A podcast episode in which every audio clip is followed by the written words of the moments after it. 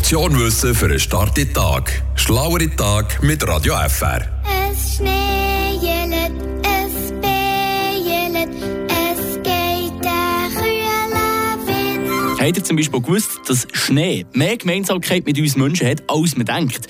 Gleich wie wir Menschen sind zwar alle Schneeflocken im Grundsatz gleich, im Detail aber komplett verschieden. Ein Flöckchen, das ungefähr 1 mm groß ist, besteht nämlich aus über 100 Trillionen Wassermolekülen. Die Chance, dass also zwei Schneeflocken haargenau gleich sind, die ist fast unmöglich. Was aber alle zusammen gleich haben, sie bestehen aus sechs Ecken oder sechs Strahlen. Laut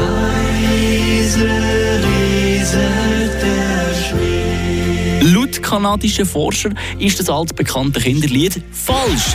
Schnee ist nämlich gar nicht leislich, sondern es schreit. Das muss man aber in Relation setzen. Die Forschenden aus Nordamerika haben nämlich mit einem extrem präzisen Messinstrument herausgefunden, dass Schneeflocken einen schrillen Ton von sich geben, wenn sie auf eine Wasseroberfläche treffen. Das aber nur in Frequenzen zwischen 50 bis 200 Kilohertz. Also unhörbar für uns Menschen. Let it snow, let it snow, let it snow. Und zu guter Letzt noch der Blick in die Zukunft.